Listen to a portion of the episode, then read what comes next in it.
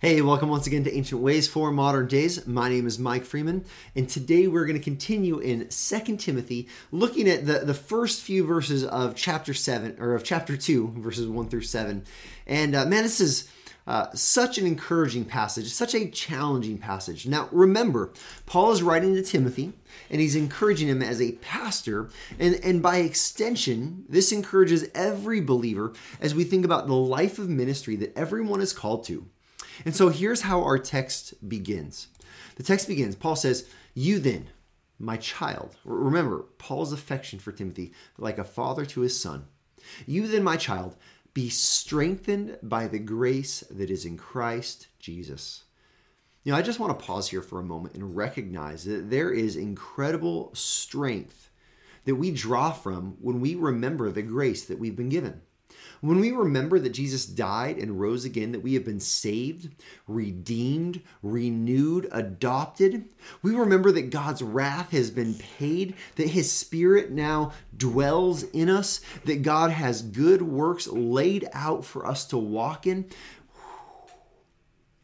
This is what happens when we remember His grace. It serves to strengthen us in Christ Jesus. Well, verse two, it says, "And what you have heard from me in the presence of many witnesses, entrust to faithful men who will be able to teach others also." Now, there's there's some there's some meat here. here. Here's what Paul says. He says, "What I have instructed to you, you should instruct to other men, and they should then instruct to others as well." See, this is this is the pattern for gospel ministry. What what Paul instructed to Timothy, Timothy, Timothy instructed to others, and they instructed it to others, and then they instructed it to others, and somewhere along the line, you find that you stand in that same line. You and I, we stand in that same line. See, what, what happens is that over time, as the gospel goes forward, we continue to teach the gospel to more and more people. This means we teach it to our children. Uh, this means we teach it in, in our churches. This means we teach it to our friends. This means we teach it to people God puts us in place with. Uh, but the, the point here is we're always looking to pass the gospel on to the next person and, and even to the next generation. This is this is the, the work of the church. So Paul, writing to Timothy as a as a pastor, he says, well, entrust this to faithful men. But listen, you might be a mom sitting here. You should be entrusting this to your children. You should be entrusting this to your friends. It doesn't matter male or female here. The point here is that we all should be entrusting it to other people. We should be passing the gospel forward. And then Paul gives three pictures of what this should look like. He says, share in suffering as a good soldier of Christ Jesus. Now, we saw yesterday to share in suffering. And so this theme is repeated. This ministry is not easy. It's not come do ministry and everything's going to be simple. No, he says, share in suffering as a good soldier of Christ Jesus. He says, no soldier gets entangled in civilian pursuits since his aim is to please the one who enlisted him. So the first picture here is of a soldier, and a soldier, their aim is to please their commanding officer. Well, who is your commanding officer? Well, your commanding officer is the Lord Jesus Christ.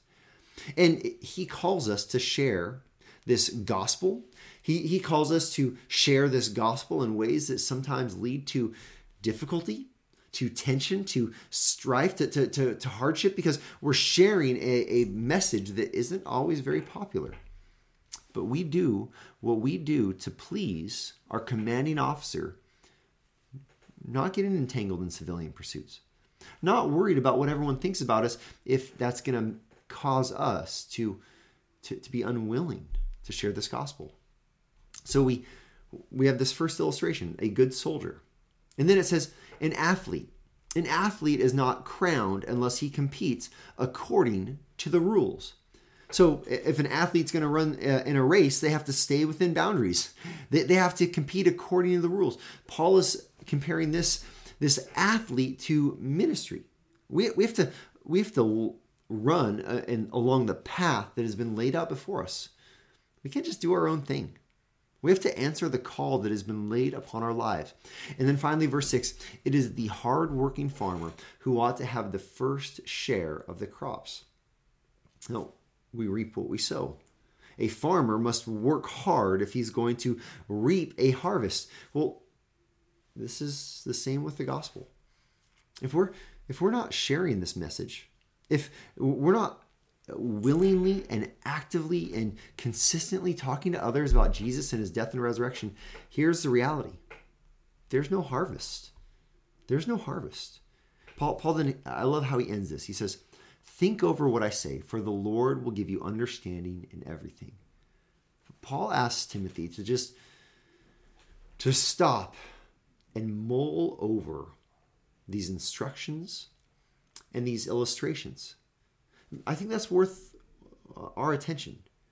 You know, we should stop and we should mull over these instructions, the, the instructions to, well, let's go back to the top, uh, be strengthened by the grace that is in Christ Jesus, and to pass on what we have heard to others. We, we should, we should consider that. And then we should consider the image of a soldier aiming to please our master. We should consider the image of an athlete competing according to the rules. And we could, should consider the image of a farmer who is working for the harvest, planting the crop. Just think about these things. Pray about things. These. Maybe take some time when this video comes to an end and, and, and pray and say, Lord, help me be that good soldier. Let me please you. Help me be the, the, the, the athlete competing according to the rules, staying in bounds. Help me be the farmer who is who is going to harvest because I'm planting, and I'm planting the seeds of the gospel. This is our ancient way for our modern day.